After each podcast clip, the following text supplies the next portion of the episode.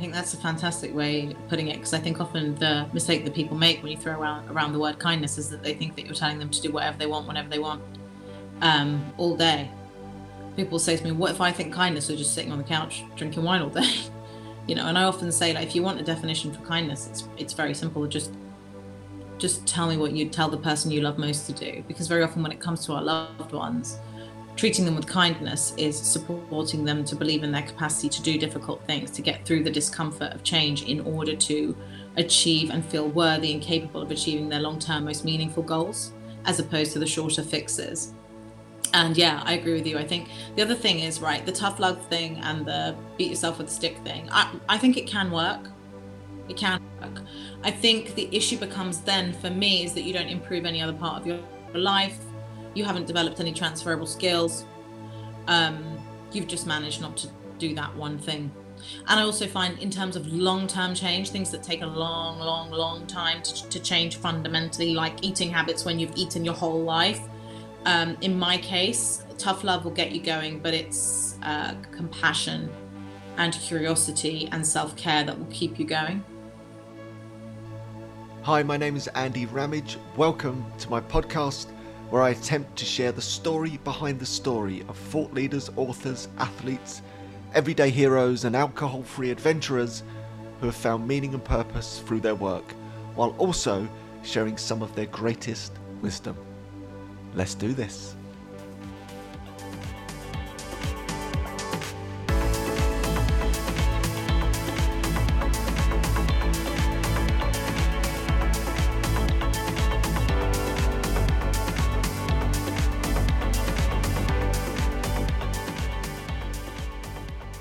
So quick to berate ourselves for not being perfect.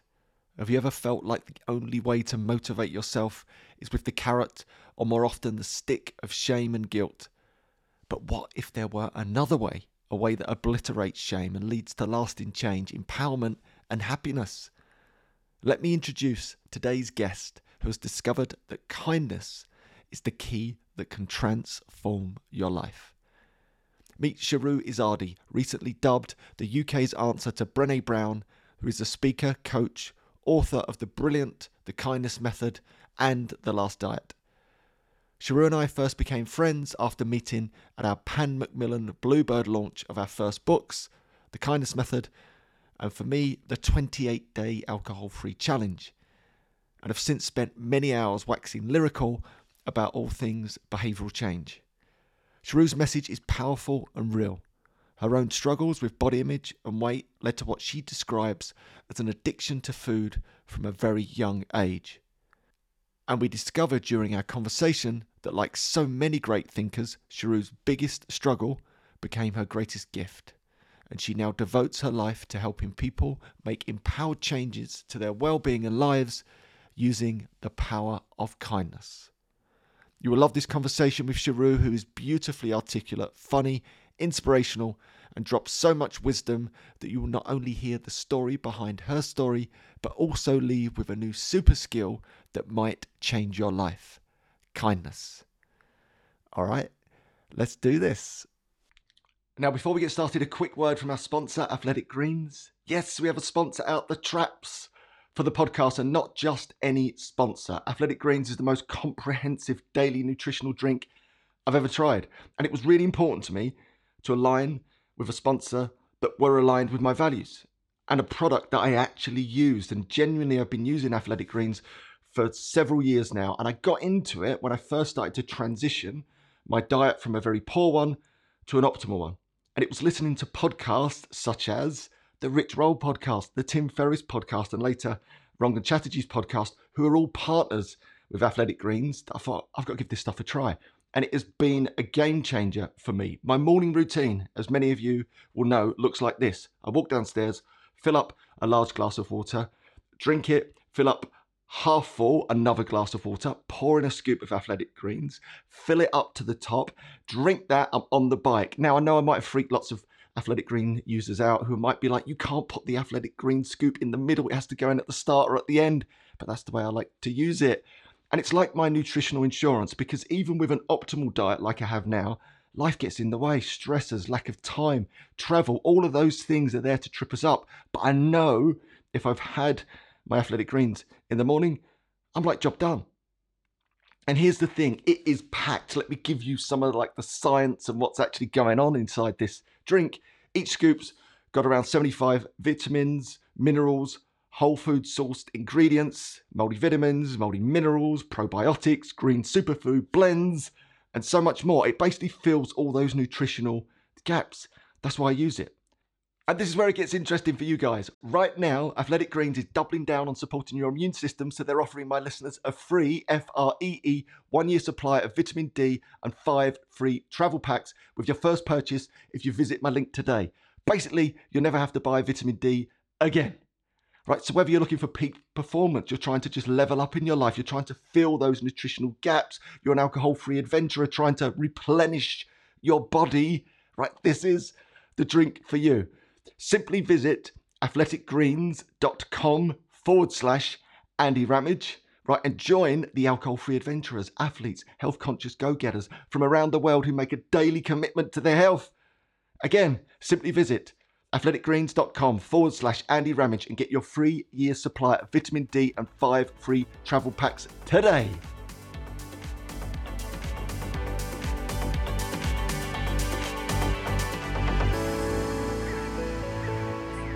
No worries. Right, we'll start again. I'll do a nice intro and then we'll come in and we'll just start rolling. Right, Shahroo, welcome to the podcast. Thanks for having me, Andy.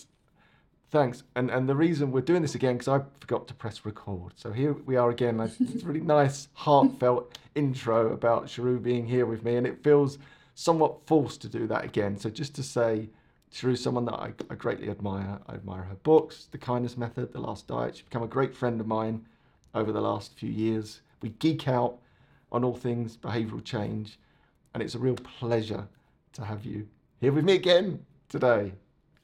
And perfect. I am still very glad to be here. You're only so glad because I realised quite early on that I hadn't pressed record. Had that been about an hour into it, you probably would have been a lot less glad. But anyway, we are back on track. So I wanted to just sort of take a deeper dive into your backstory, really. That's, I think, the idea behind this podcast in many ways is to find out the story behind the stories, what's led you to this place where now you're an author and I guess an influencer in the wellbeing space and are filled with this meaning and purpose. But how did we get there? And I think your story is really interesting because it starts very young as a child and your relationship with food. So I don't know if you want to start with that. Yeah, absolutely. You know, when I was younger, I was pretty concerned about how I looked. I was pretty concerned about my weight. I was pretty overweight as a child, and the other kids kind of made me very aware of that, and it was tough in that sense. And I guess as soon as I knew about diets and things like that, I started to treat my body pretty unkindly and do a bunch of stuff that I now know is not only unkind and damaging but also wildly unhelpful when it comes to behavioral change. So from a really young age, I was, first of all, I would binge eat to kind of numb out. And then the dieting reinforced that because, of course, dieting brings about that sort of all or nothing, feast or famine mentality where you're either being good or bad. And so I was sort of moralizing food and eating choices very early on in my life. And then the worse I felt about the way I looked, the more I wanted that kind of go away. And I had found, you know, binge eating to help me do that, which of course, practically speaking, kind of made the situation worse.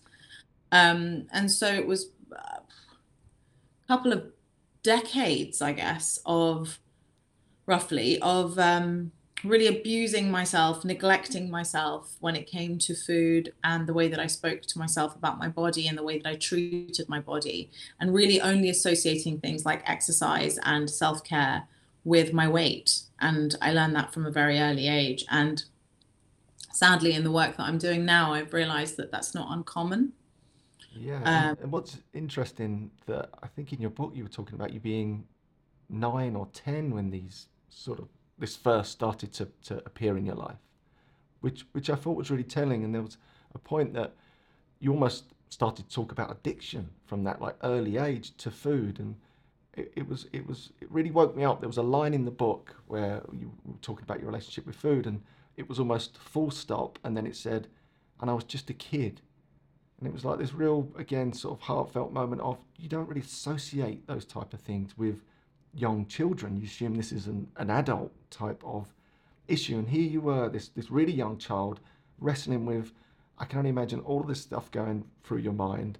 Your relationship with food is getting slightly out of control. There's the kids at school that are particularly unkind, and you're trying to manage all this, and you're still a little tiny kid, and I think that's, I don't know if you want to speak to that, but I just found that it felt a bit sad for you.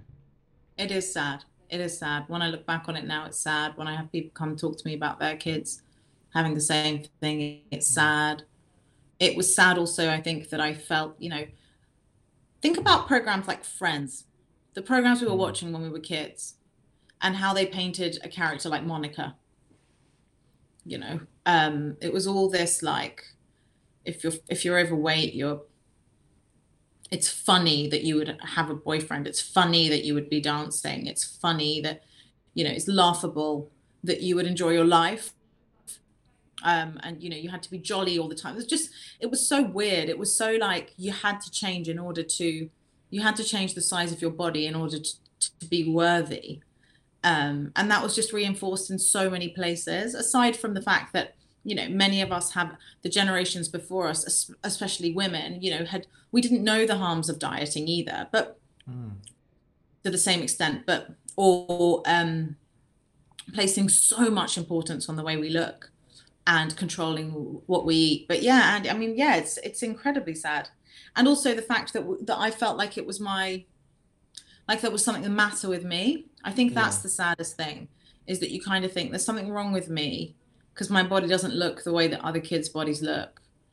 And I seem to not be able to stop eating when other kids do. And that must mean I need fixing.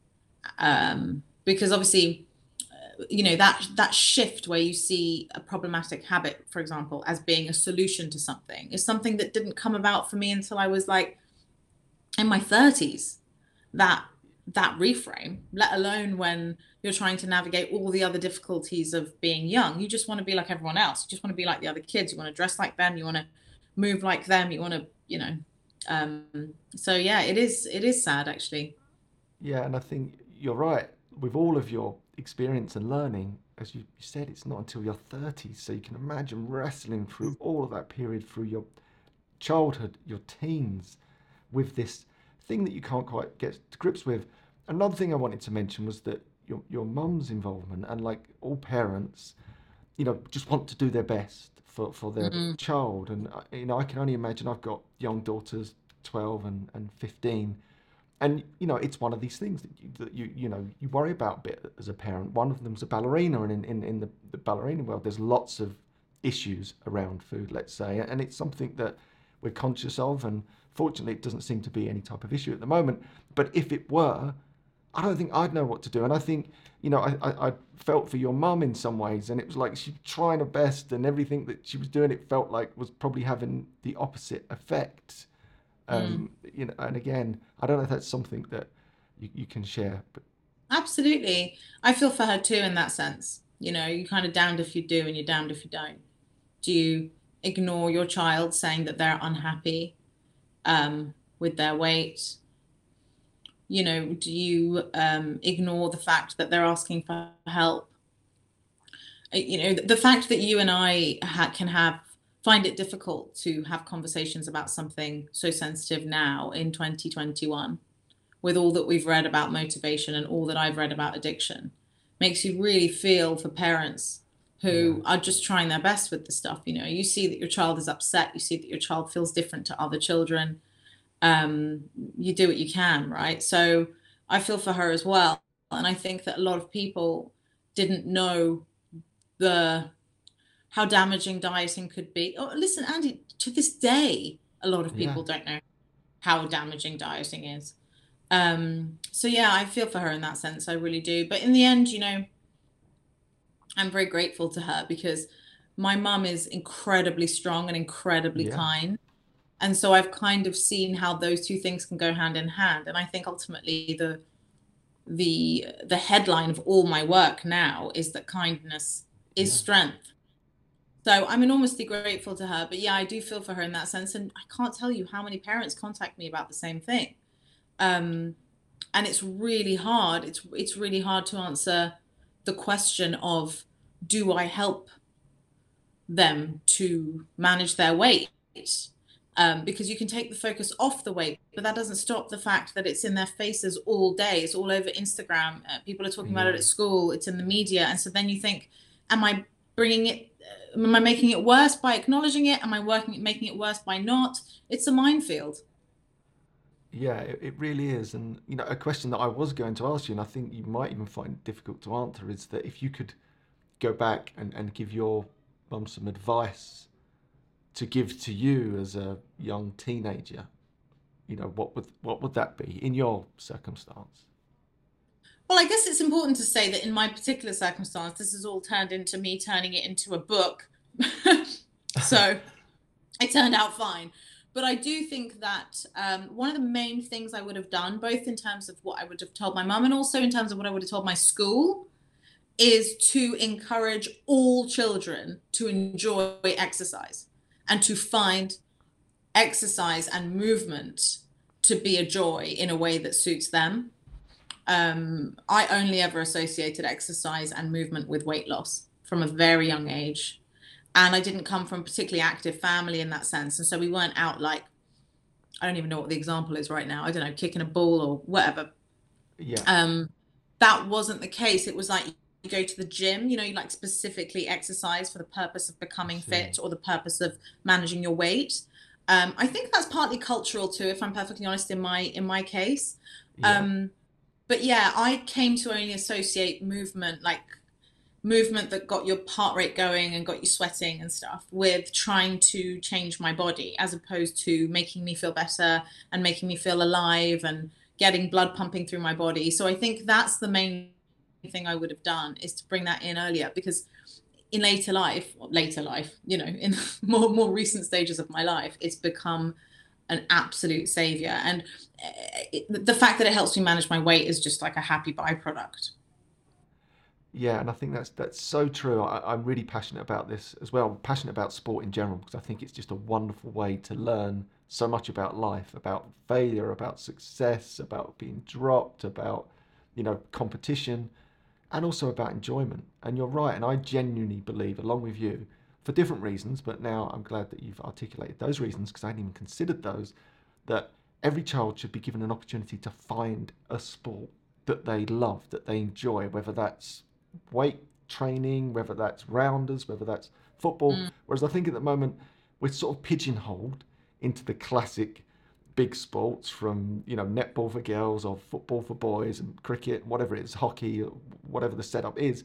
But there's so much more than that, you know. And I think every child, I do a lot of work around strength training at the moment, and the amount of teenage girls specifically love it, really enjoy it. It's one of the first things they've found that gives them that endorphin rush. There's a sense of achievement. I never thought I'd find that many, you know, teenage girls getting such a great experience from strength training. My girls also strength train with me, and they love it. So there's all these different ways to move your body that I think we should go above and beyond. And I think that's a brilliant piece of advice, and not what I expected, but exactly what you said. Rather than it being something that you feel you've got to do to lose weight, it's like, let's just get out and enjoy this thing. And the byproduct might be that it helps you regulate your weight. Yeah, absolutely. And I think it would have helped if there was more representation, that the people who were doing exercise and being good at exercise weren't necessarily slim and weren't necessarily already good at exercise and getting better at it. They were people who were enjoying exercise and had disassociated their weight from health or fitness, which is so important. When I was at school, it was like the kids who were good at exercise already and were fit already, they were kind of invested in. And then the rest of us were like, okay, well, this isn't for you then. Yeah, you're sort of on the scrap heap, as it were, or you can go over there and do your own sort of stuff. Yeah, exactly. Because I think it was so outcomes based, you know, like how many goals you're scoring, whatever, as opposed to like how good do you feel after exercising? How much, you know, more pumped do you feel? How much, in my case, how much less anxiety do you have? All of that stuff helps enormously, and I think would have made a real difference to me. Yeah, I think that's so true. Brilliant advice. I'm really pleased that you came up with that advice. And then just stepping forward a bit into your, I guess, sort of late teens, early 20s, you go off to university. And I remember reading there was the point where you got super slim, you again, to sort of get there. This is that ongoing battle that you're facing, but using slimming pills. Oh yeah, not just that. A whole bunch of stuff I use that I tend not to share. And you know what? In the reprint of the second book, I felt comfortable enough to also share that at one point I had a gastric band fitted and I didn't even tell my friends. And then I had to have it removed because anyone who's had one fitted, well, a lot of people who've done that will tell you that it's can have some really bad side effects.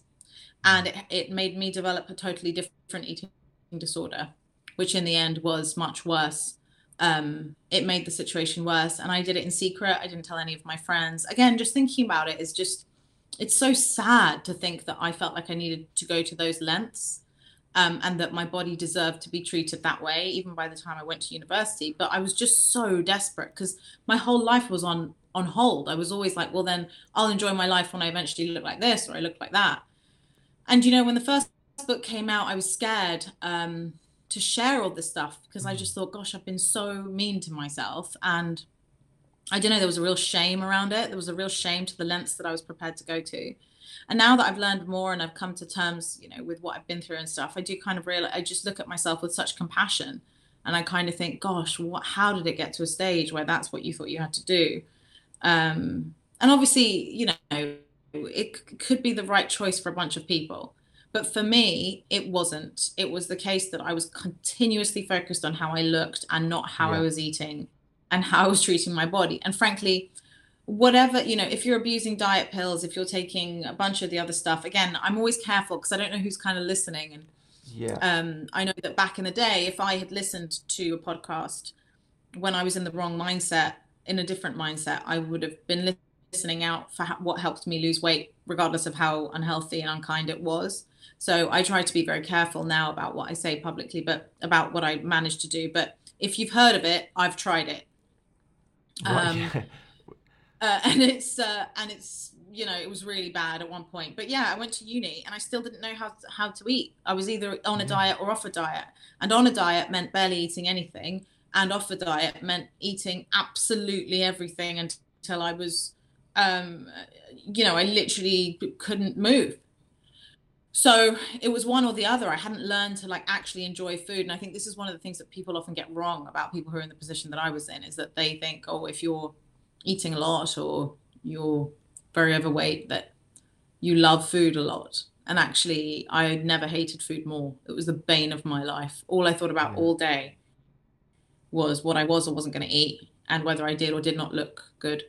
And it was absolutely horrible. Yeah, and I can imagine how tough in some ways that would be, because I think there's a, you know, we've discussed the sort of parallels between alcohol and food, and the big, there are so many commonalities, but there's a huge difference, which, and why I really appreciate the work that you do, is that with alcohol, for example, you can stop drinking. You know, you will survive perfectly normally. In fact, your life will get a gazillion times better, in my opinion, when you don't drink, but you can't stop eating food.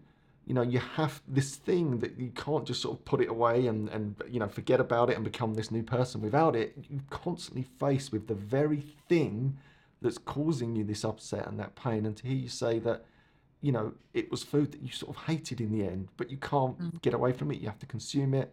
There's all these different ideas and concepts to try and manage it. And here you are battling that. There's insecurities of being away from home at university, meeting new people and how, you know, you're supposed to look.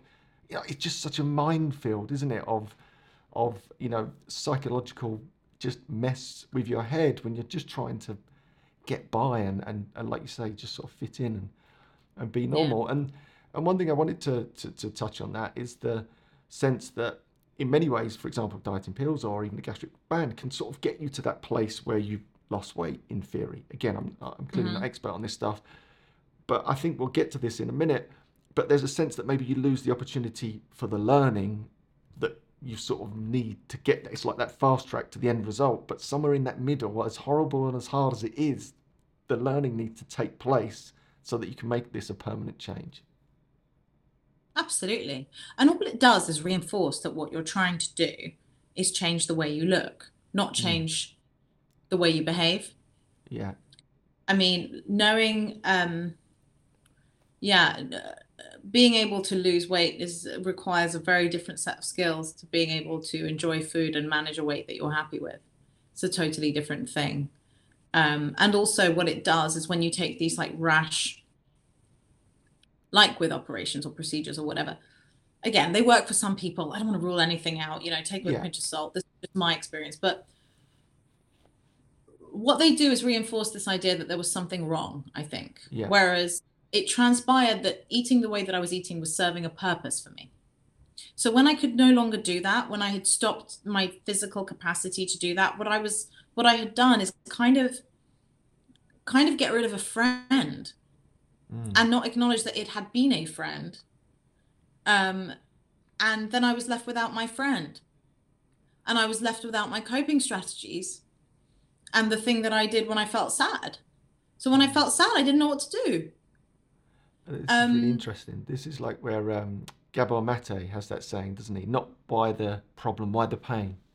And it's the same thing. No. Not why the problem, addiction, yeah. Why the pain? Well, like, what is it underneath that is causing you to consume the food or drink the alcohol, whatever it is? It's what lies beneath is, and that's what you've just articulated perfectly there. You've sort of, by fast-tracking the issue through the gastric bands or whatever it is, you're removing that coping mechanism. And if you haven't got another set of skills, then all of a sudden there's a real gaping void. It's almost worse than the situation you're in already. Yeah, and you're also not having compassion for the fact that there was a reason why you found it so difficult to change in the first place. It's because you had a relationship with the substance. It's because it was doing something for you, whether or not you like it. It was your mate.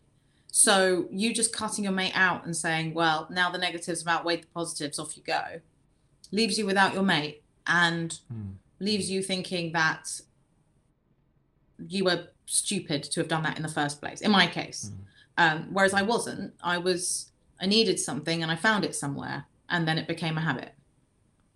And I think it's that behaving perfectly normally for a human being that's in some kind of emotional pain will look and we'll search and we'll seek to find something to soothe that pain. Again, it could be in a glass of wine, or it could be in food, or a whole host of different things. But when we're in pain, it's a perfectly natural reaction to want to soothe that pain. And many things can soothe the pain or appear to soothe the pain that end up becoming the issue itself. And it's just really interesting to see that unfold in your story. And what I think is interesting next as we progress is how, and you touched on it earlier, the very thing that is causing you all this pain in your life, right? This thing that's filled your mind since you were a child, at the first opportunity, rather than sort of running away from it, you're like, I know what I do. I'm going to study addiction. Is that what you talked you were drawn back in, and I see that all the time. You're sort of, biggest mess in life becomes your message, or whatever it is, and you're drawn right back into this very thing that had troubled you all these years. And I can't remember, did you study addiction at university? I studied psychology. I studied psychosocial, and then I did a master's in psychology, and I my first placement was in an NHS addiction service, and from the first day that I got in there, that was it. I just knew what I was going to do. That was it. I'd never had an experience like that before. I remember telling them, even though I wasn't getting paid for the placement and I had to do a bunch of other jobs to pay my bills and stuff, I said to them, I want you to treat me like a proper staff member from the first day. I want to learn everything. I was obsessed. I just couldn't believe how people were transforming their lives. I couldn't believe that these simple tools that I could have been using my whole life, when I was off paying hundreds of pounds to do this or getting injections or buying pills or whatever else, that it could come down to these just motivational knowledge that I never had. And as soon as I discovered it, I just thought, everyone has to know. I have to learn everything about it. Everyone has to know. These people are angels. This is amazing. This is where I'm meant to be. Oh, it's just so wonderful to just literally, you just light up when you're talking about that stuff. And this is what this podcast is about, how people find their meaning and purpose. So in your example, do you think there was that aha moment you just sort of described, but do you think you were sort of drawn towards that, or was it just pure luck that you happened to take that placement in an addiction? Was it Amy's place? Was that where you started? No, it was Central North West London Trust in Wilson. It was a place called the Junction Service. To be honest with you, Andy, I remember writing a really heartfelt email to the clinical psychologist there, asking if I could work there. But I think, if I'm honest, it was one of the only placements I was offered. It wasn't until I got in. I wasn't a wildly academic person. I was always a worker. I just learned enough to get in, you know, that was my whole thing. I wasn't like a lover of learning. And even now, the learning that I do is kind of reverse engineered. You know, I'll see a pattern of behavior in people or in a workplace or something, and then I'll go and find the evidence base behind it. So as soon as I was in and actually doing assessments and doing, like, working with people, that's what got the hook for me. I was like, wow, I get to connect with like 8 or 9 people all day. And get to hand over all these amazing tools to them and empower them with these tools. It was blowing my mind, absolutely blowing my mind. And I loved it. I used to say that. And by the way, we're not talking about the most glamorous of settings. This wasn't there were a lot of people who didn't want to do, I mean, it's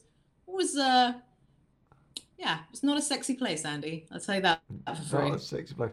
But again, what a wonderful place to learn. And, you know, again, part of this podcast really is how people very often stumble upon, you know, meaning and purpose through many sort of twists and turns. And here you are, maybe the only placement, maybe it was in the stars, who knows. You turn up and you go, wow, this is amazing. Your whole like demeanor just changed. You just, I've got to do something about this. I've got to show all these people. It's not the most beautiful surroundings, but there's this opportunity to help people make real transformation in their life. And that in itself is just, I know from my own experience, it's so incredibly powerful. So you spend some time there, you start to learn, and then what happens? Then I just, it just became very clear that I was staying there and that I was moving into a key work role. And I very quickly immersed myself in every opportunity I could possibly have, whether it was sitting on reception so that I could make people tea, to sitting in on like multidisciplinary meetings. That I just wanted to absorb all the information in the world, and I went straight into a job as a key worker for Turning Point, which is a leading substance misuse organisation. And then I became the criminal justice lead in Waltham Forest for Turning Point, and so I was responsible for overseeing people who were on drug rehabilitation requirements and helping people. And these were people, by the way, who didn't necessarily want treatment. They had to have court-ordered treatment. So that was a real baptism of fire. Yeah. You know, it's one thing preaching to the converted. It's one thing helping someone who's come in and said that they want help. Quite another to help someone to find purpose and to not want to use necessarily problematically when it's causing other problems in their lives, but they haven't acknowledged that they necessarily want to change their behaviors. So that was extraordinary, and I loved it. And then I got headhunted. I started working for a consultancy and working with the Ministry of Justice and the NHS. And at this point, I was helping to actually write programs that went into substance misuse services. And all of this happened so quickly, Andy. Like, whenever, you know, I used to have a sort of imposter syndrome about how quickly I moved up the ranks and just started. But then I kind of thought to myself, I worked so hard for so many hours, like the hours that I racked up that I didn't have to because I adored it, and the amount of knowledge that I insisted on absorbing because I was just obsessed. I was obsessed with it. So anyway, I started, and then I was moving around the country with a suitcase and a projector. I was going places that I'd never thought my work would ever take me, and training huge staff teams, NHS staff teams with huge case loads, to help to motivate their most resistant clients in addiction. And can I ask, actually, what would you use? Because it's such an interesting topic. You've got these people that have been told off, basically. They've been told off by the judge, right? You've got to go and get yourself some rehab, right? Which have got to be the many of them the most unmotivated probably people on the planet going, well, sod you, but all right, I've got to tick this box. And they land, you know, with you. What sort of, you know, if there were some takeaways from that experience or techniques that you'd use, if you can share those. I took the focus off people's behaviors and put it on what kind of life do you want to have? Brilliant. Like, what kind of life do you want to have? How do you want to feel in 5 years? How do you want to feel in 10 years? What sort of life do you want to build? What sort of life excites you? And then we work backwards from there and created habits that move them towards that place. You kind of shift away from where you don't want to be and what's wrong and get people excited about where they do want to be.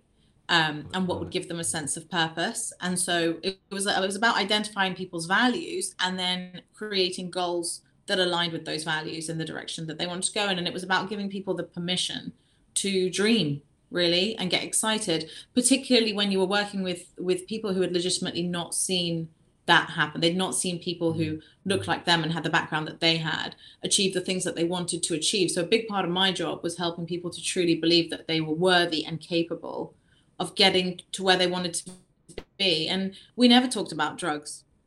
I never talked about drugs. Brilliant.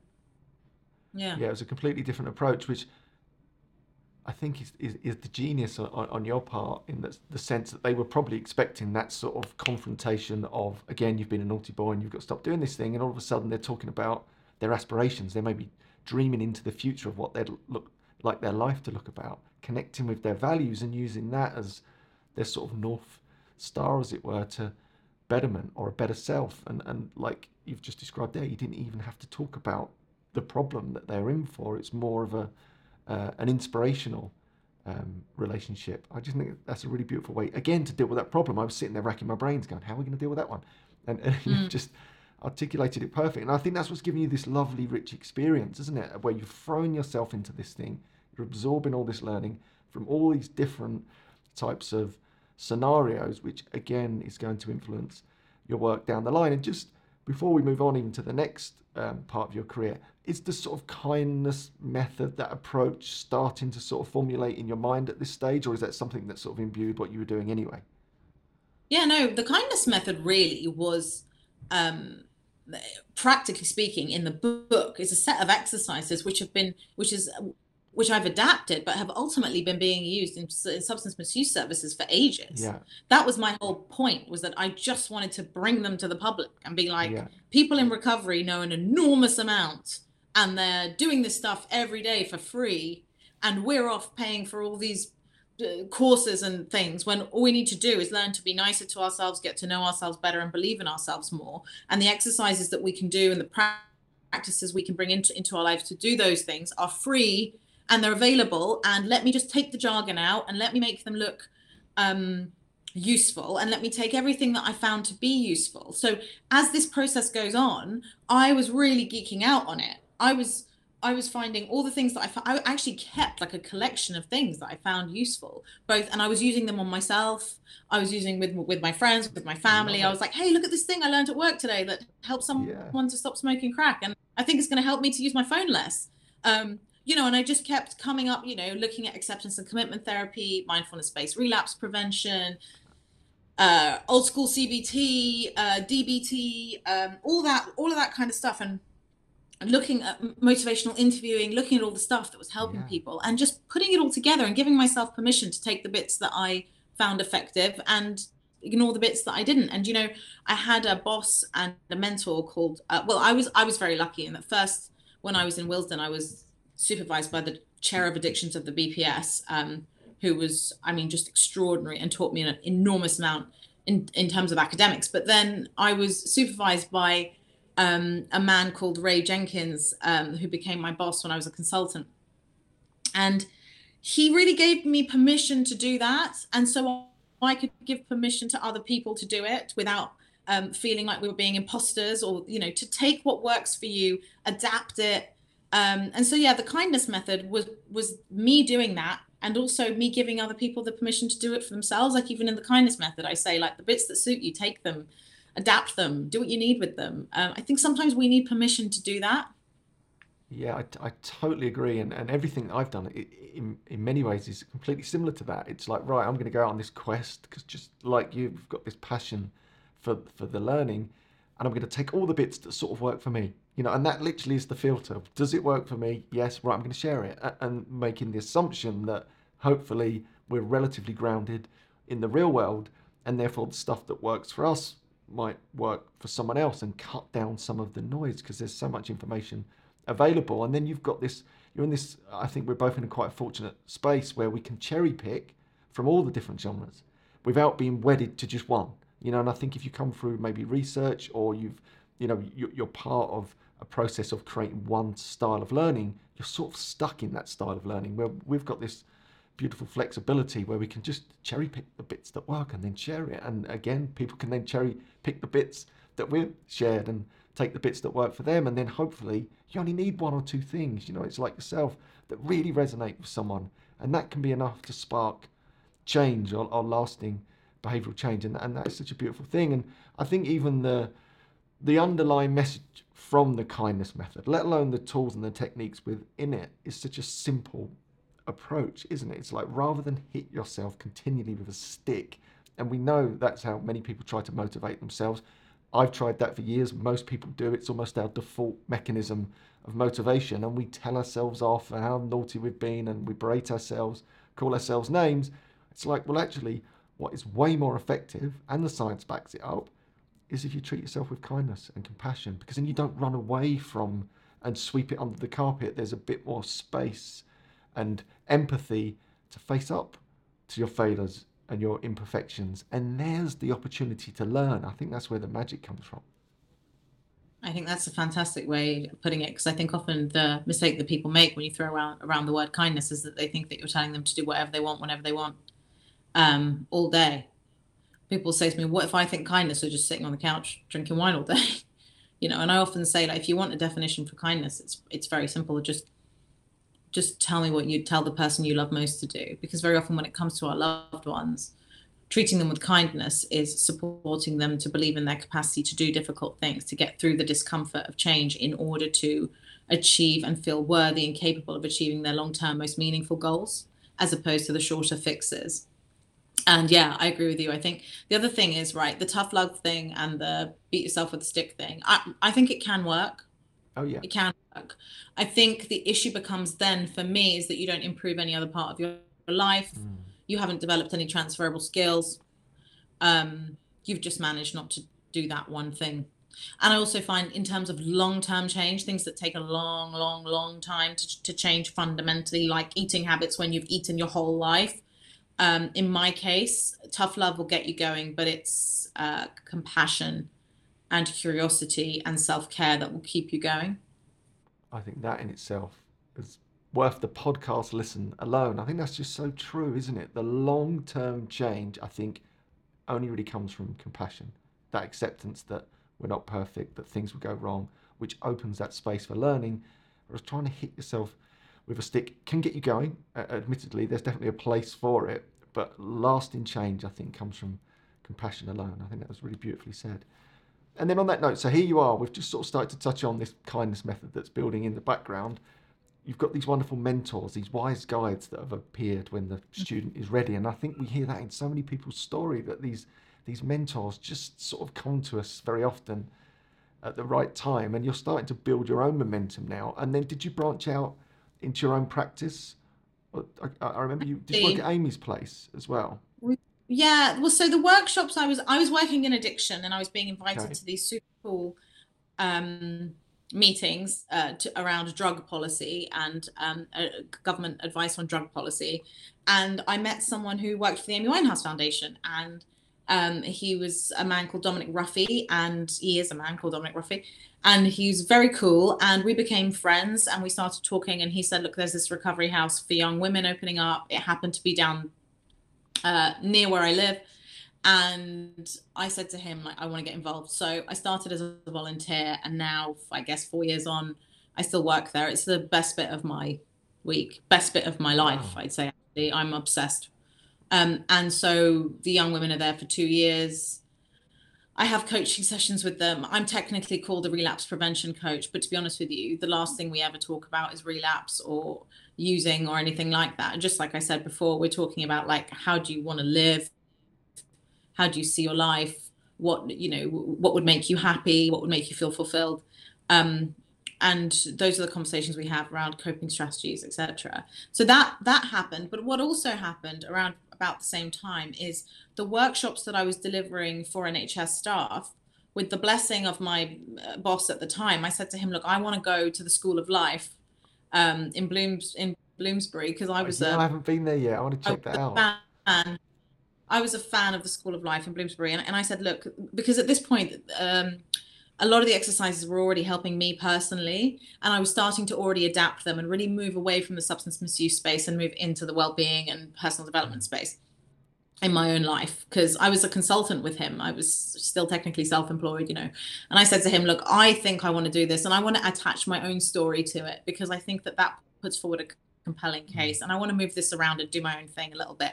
So I went to the School of Life and I pitched this course, this 1-day workshop. And I said to them, you don't need to pay me or anything. I just want to have a go. I just want to sort of have a beta version of this go out there. Yeah. And it sold out. Even the first one sold out. They were quite smart in that they put it on the third week of January, which I've since realized is my most popular week. I guess it would be, yeah. As you can imagine. So it sold out, and then I did it a couple more times and it sold out, and I became, I was asked to become a faculty member, and then I was asked to be part of their new B2B team, and it all kind of spiraled from there. And of course, my boss was just super happy for me, because although so much of this work had been inspired by what I'd learned through him, through Public Health England, through everything else, I think everyone could see that it was my story that was bringing it to life, because I was using it every day. And just thinking about him makes me so happy. He's been such a wonderful influence on my life.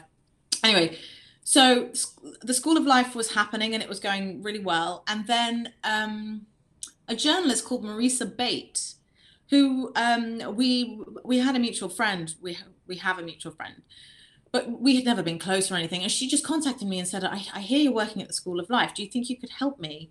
Because I'm drinking in a way that I'm not happy with, and I don't want to stop drinking, but I don't think I want to go to AA, and I really want to learn how to drink differently.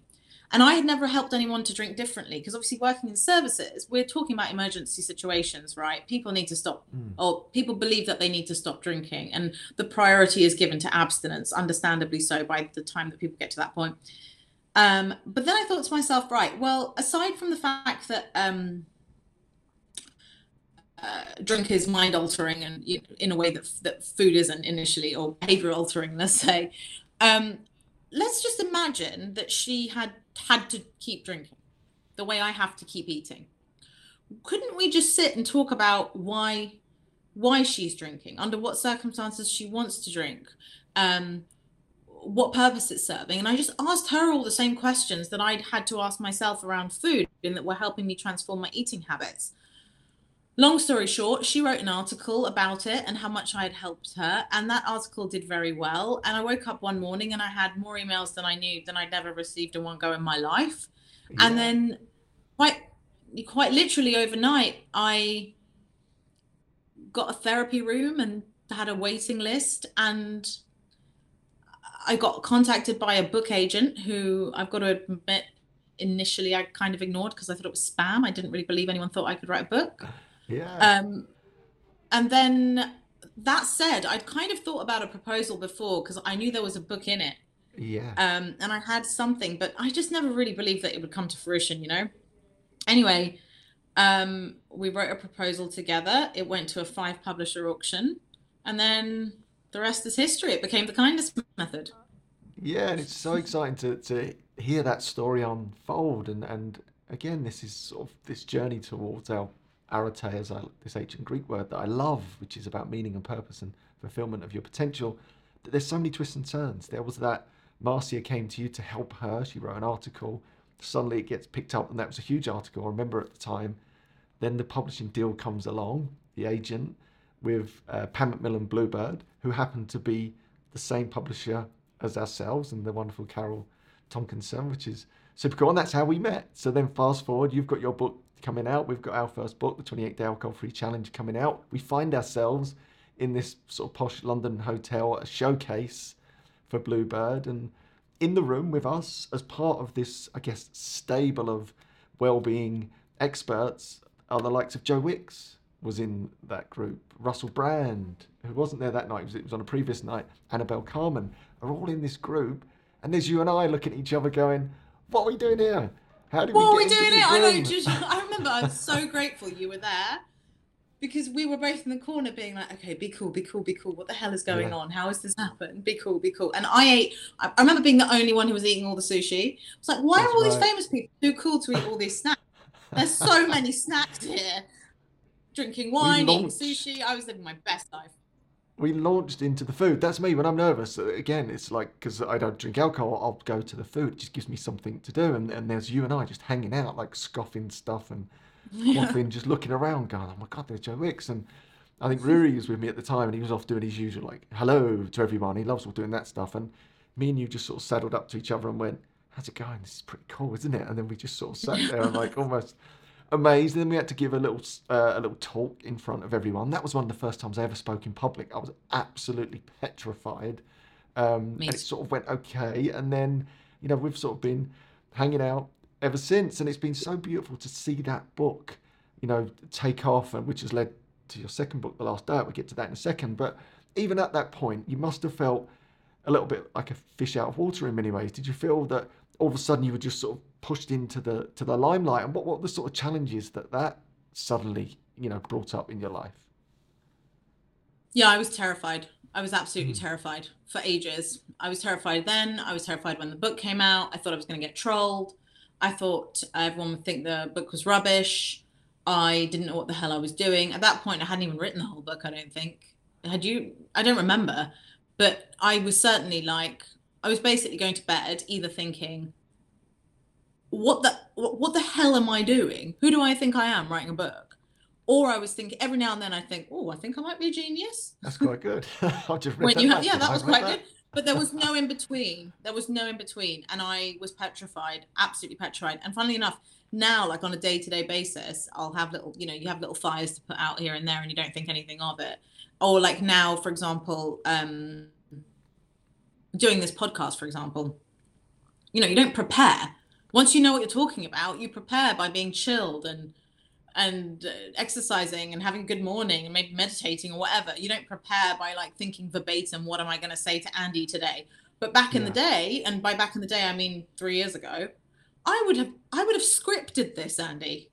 You know, I was terrified. I was terrified of everything. My agent and Carol and Jess Duffy, who you know too, like helped me enormously. And now when I look back, I realize that it's so textbook, because now I speak to some people who are actually, somebody recently, one of the girls I worked with at Amy's place, I wouldn't normally say, but she's acknowledged it in her book, is a woman called Melissa Rice, who's written a book called Sobering, and it's brilliant. And she and I had a discussion, and she was talking to me about the things that she was apprehensive about writing a book, and I remember thinking, oh, I remember that. Because it's your private life too. You know, on the one hand, you're thinking, are people going to think I'm not clever enough? That's one thing on its own. Or have I not done enough hours? Or, you know, all the imposter syndrome stuff. And then on the other hand, I was thinking, all these people are going to know about my private life. Yeah. They're going to know about my insecurities. They're going to know about the things I've struggled with. And yet if I keep that out, I'm going to know that there's a lack of authenticity. Exactly. So I was just terrified. But in the end, turned out fine. You got that. It did, and it's really important that we share this, I think, even on the podcast, because there's that assumption, right? People sort of see the end result. They see you now looking on fab and with two books and go, oh, maybe there's an assumption that it just comes naturally to Shahroo. She just, you know, opens the laptop and then, da-da, 60,000 words later, there's a book. And there's no fear because she's amazing and fabulous. And the truth is, just like everyone else, it's like...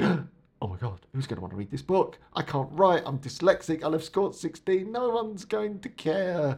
And I think it's really important to get that across, because it takes a ton of courage, Shahroo, to step out and be vulnerable and to share your story and actually put something on the page. And I think that's a really important message to share with everyone. This stuff doesn't come easy, even though you're drawn to it, and there's this lovely meaning and purpose that's this sort of arrow now that's guiding you in many ways. There are a million battles to be won and overcome to be where you are now, to get into a place where you're genuinely helping many, many people at the moment by sharing your story. So I wanted to thank you for that, because it does take a ton of courage. Thank you. Thank you. And then just on that note, so The Kindness Method comes out. It's a big success. Oh, and it's one of the coolest things I've ever seen with The Kindness Method. I think you sent me the photo, but was it, what's his name? Is it Leslie Graham? Why am I Kelsey thinking Grammer, Graham? Fraser. Kelsey Leslie Graham. I think he was Dirty Dan in EastEnders. Where am I going with Leslie Graham? Kelsey Grammer from the Fraser. Huge sitcom. He was holding the book. Holding the book. You know, when you just see like a sort of someone who's a megastar, you know, really in like A-list type celebrity holding your book. I just thought that was the coolest thing ever. How did that come about? One of my mates was, he's a photographer, and he was photographing him, and I'm obsessed with Frasier. And by that point, I was getting a lot more savvy about, like, you know, like, drop your book there, get someone's like here, like basically just leaving it anywhere. And I just said, like, if there's any chance. And then he sent it to me. He sent me a picture of Kelsey Grammer holding my book, and I was in Pret in Shoreditch. And I screamed as though I was on fire. Like, people were scared how much I screamed. But then I went straight to Holborn and asked them to blow it up as big as they could. And I had it blown up so big that no cab, even like an Uber XL, could fit it. It was bigger than like. And I had it up in my flat. And it terrified me every time I got up in the middle of the night to go to the loo, if I'm honest. And yeah, that was huge. And you know what was actually big, you know what was a big, really big deal for me is the Delicious Ella podcast. I went on the Delicious Ella podcast. And it was the most downloaded episode she'd done. And wow. It wasn't until that point, to be perfectly honest with you, it wasn't until that point that I thought I'm onto something. Even though the book was out, even though it was in foils and everything else, when I would go in, I couldn't quite internalize it. It was too much. Yeah. It was like looking at the sun. And I was afraid that if I really believed it, I'd be like a dickhead. So I just kind of wasn't sure where to put it. I don't know. I didn't know where to put it. And I kept not beating myself up, but kind of like getting disappointed about the fact that I wasn't really internalizing my success. And then when I got that email from her, I was like, well, you know what you're doing. So if you think I know what I'm doing, and I remember not having to prepare for that podcast, and after that thinking, all right, Shahroo, you got it. You got to be yourself more. Yeah. Well, it was more the case that I was so trying to be like what I thought people wanted to see. Yeah. Like all the time, like people want to see someone who does this, people want to see someone who does that. And then I started saying things like, you know, I'd happily eat chicken nuggets on the way back from yoga class. That's just who I am, and just letting myself be who I was. And then people really embraced me. And it also meant that I wasn't worried all the time about being an imposter, because I genuinely wasn't pretending anything. And at that point I was working so much on the imposter syndrome too. And then I won that award at the House of Lords, I actually did a speech where I said, I deserve this award. And I had to get over the fact that I felt conceited or arrogant. I kind of thought, I do deserve this award. I've worked really, really, really hard. And I want other people to say that they deserve stuff when they get it. Yeah. And I want us to not find it so hard to sit in the discomfort of being happy and liking ourselves. And so everything started coming together. But I think the reason I'm mentioning these things is because I think a lot of people put themselves under pressure to have the response they think they're supposed to have to success, or the response they think they're meant to have when there are these milestones. And it'll find you in the moments that mean something to you specifically. And for me, that was when a person with this extraordinary platform had reached out to me when I had like 1,000 followers, and said, I saw your book and I would love to interview you. And it happened for me when I was surrounded by all these powerful women, and I won an award, and I could stand up and say, I deserve this. And those were moments that resonated with me. And, you know, when the girls at Amy's Place told me that they'd read my book or dedicating it to them. And like, I think everyone kind of has to find their own way of internalizing success. Whereas I thought that, you know, the night that we were at the press thing, I didn't feel It was amazing. Don't get me wrong. It was very cool. I'm totally with you. But I didn't feel like I would deserve to be there. No, I totally agree. It was a bit like, oh, this is not for me. This is for other successful people that write books and stuff. But completely, denying the fact that we were both there with our own books. But it's funny, isn't it? It takes a bit of time. Again, it's interesting to hear that in your story. And this is the sort of battles that you face on this journey, I guess, to your sort of meaning and purpose and all these things in life that, one door opens and there's a giant, great big mountain behind it. Even, the door of success in many ways, as the book gets launched, then you've got to deal with the fact that actually I've got to become me again. And I've got to get over the whole scripted thing and just let it flow. And then I think in that space, you really start to connect with people then, because people can sort of feel that truth, coming through. Not only have you got this wonderful book that's sort of buoying that authentic self, you're now showing up as you. And I think that's why you're going from success to success. And of course, then the second book comes out, and which is The Last Diet. I'm just going to ask, in case I forget, is there a third book in the making? Not yet. So two for now. And then The Last Diet, just to quickly touch on that, because it's a really powerful book as well. And it really builds on a lot of the learning from the Kindness Method, but now it focuses on your original story, which is super, super powerful. And we didn't mention that I think you lost around 8 stone in the end, at one point from one point in your life. I mean, it's pretty amazing. And I think blending that beautiful experience that you've got and still have in and around addiction, for example, as well as all the wonderful tools and techniques that you've gathered, plus your authentic story, which you're really courageous to share, I think it culminates in this brilliant book, which is really different. You don't talk about food or specific diets. It's not about that at all. It's about the sort of psychology of change. I think it's a really beautiful book. I don't know if you just want to just give us the quick sort of headline of what the book's about for anyone listening. You know what, Andy? Yes, I did lose an exceptional amount of weight. But so often I try to, whilst I appreciate that we're selling books and, people, the diet industry is massive, and I put diet on the front of the book and I knew what I was doing, but it's so much more about not doing the stuff that we're told to do to lose weight in order to manage our weight. It's an unlearning process. It's essentially saying not only have the diets been damaging, they've caused, if you're like me, they've caused you to put on an enormous amount of weight that you otherwise wouldn't have put on. Yeah. So it's to help people restore themselves to the common sense that they would give their kids. Like, for example, all this nutritional information from diets had me thinking that if I ate a banana, it was the same as if I had a piece of pizza, because it was, because I was counting carbs. Yeah. I know full well that if there's a kid in front of me and they ask me, hey, is this banana better for me than a slice of pizza? I'd be like, well, yeah, of course it is. Yeah. In the same way, I'd say, enjoy the pizza.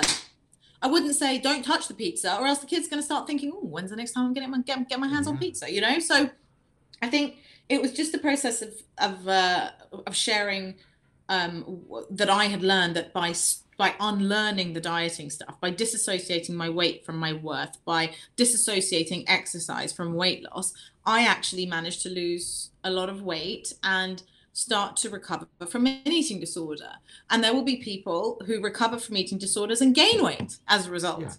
Yeah. And so it was really just saying, if your story's like mine and dieting has caused you to binge eat and end up at a weight that you don't feel right at, then let me help you unlearn that, and let me help you feel empowered the way that I've empowered myself. And weight will fluctuate throughout our lives. My weight has fluctuated during the pandemic, not because I'm not kind to myself, not because I don't practice what I preach, but because I used to walk around all across London all day. And invariably that's going to have a practical impact on things, right? But the fact is, the important thing is that my weight will never again fluctuate to that degree. Because for me, the moments where I was very, very overweight, or indeed my weight was fluctuate, or very underweight in my case, and I know that's different for every person, it was indicative of the fact that I was not enjoying food, that I was neglecting myself, and that I had this all or nothing mentality that wasn't serving me. So The Last Diet, and I'm really glad it came after The Kindness Method, because it's much more personal. Yeah. And all that freak out stuff that I told you about before, I can't even imagine what level that would have got to if I hadn't written a book yet by the time I had The Last Diet. I mean, I would have really struggled. But by the time The Last Diet came out, I had had so many discussions about weight with people as a result of The Kindness Method, because so many people had bought The Kindness Method to change their eating habits, that I knew exactly what I was going to write. The Last Diet was a totally different process. And also because, you know, you can read all the books in the world. There is nothing like having lived it yourself. There just isn't. There isn't. And people say that to me all the time. I'm by no means the most qualified person. I'm by no means the most academic person. But people speak to me and they don't need proof that I've been through this. You know, they can tell. And the people who relate to me know exactly how my mind works, and I know exactly how their mind works. And there's something extraordinary about realizing that you're not an exception, especially when you've gone your whole life thinking there's something like uniquely wrong with you. And then you get to speak to thousands of people now who are like, no, I've got the same thing. That's exactly what I had. You obviously really get it. That has been an absolute, the biggest gift of The Last Diet. Yeah. And that is such a beautiful point to make, because that's it, isn't it? Our greatest struggle, the thing that haunts us, the thing that, you know, held us back, the thing that we thought was only us and we were broken around, can very often become your superpower. And I think that's exactly the case for you. Not only have you got all the wonderful technical knowledge and understanding, you've that lived experience. That is so powerful. You know, I want to learn from you, because you've been there, you've seen it, and you've done it, and now you can articulate it in such a way that's got all that gravitas of the science and the subjective experience and that lived experience. That, like, bundled together is so powerful. And I think that's what gives, again, The Last Diet so much power. And just one thing I wanted to say as well, and you hit the nail on the head there, it's not about the weight, even though I mentioned it there, and I almost regret mentioning it, because I don't think we need to talk about that. I think you're right.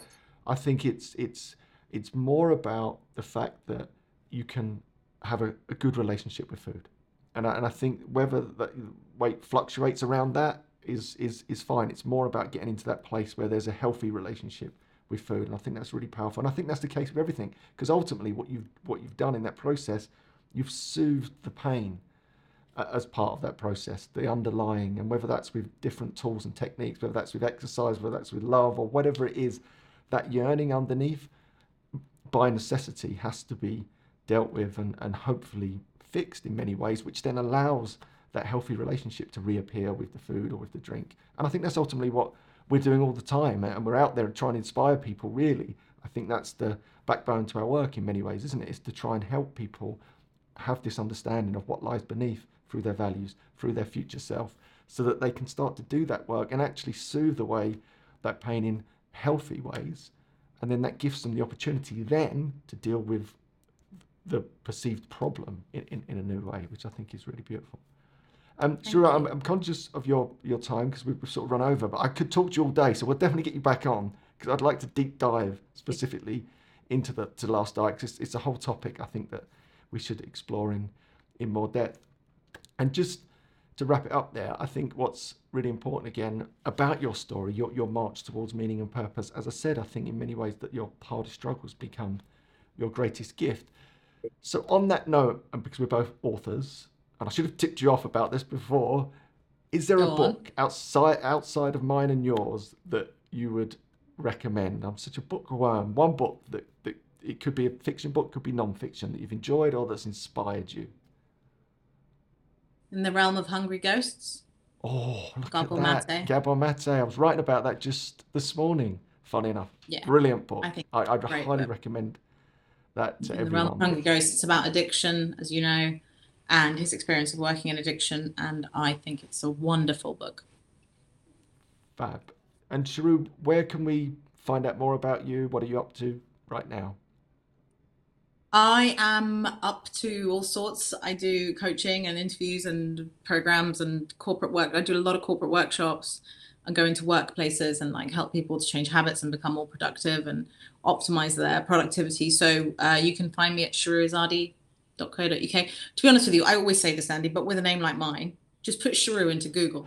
Even if I hadn't written a book and I had just once made a YouTube video, it would be the first thing that came up anyway. So just put my first name into Google, because it's a made up name. So thanks, parents. You didn't know at the time, did you? It's just this beautiful thing. Shahroo, it's a beautiful name. Just Google it and you'll get everything you need. Shahroo, you're an absolute superstar. We'll have you on again. Thank you so much for spending some time with us all today. My pleasure. If you enjoyed this episode, please check out the shorter episodes, which are clips from my daily live show, The Fun Side of the Island with Andy Ramage, that you can join every day at 7:15 a.m. BST by following at Andy Ramage Official on Facebook, Instagram, and on YouTube, search for Andy Ramage. Also, for the first time ever, I'm now training double accredited coaches in my unique coaching blueprint. Go to andyramage.com and check out courses for more information. And if you'd like to train with me on my latest online live course, The Arate Way, also head to andyramage.com courses. I'll make no secret of it. I would love to train with you, so let's make it happen. And I thank you for listening. It's deeply appreciated. The best thing you can do to show some love to the podcast is to click subscribe or follow.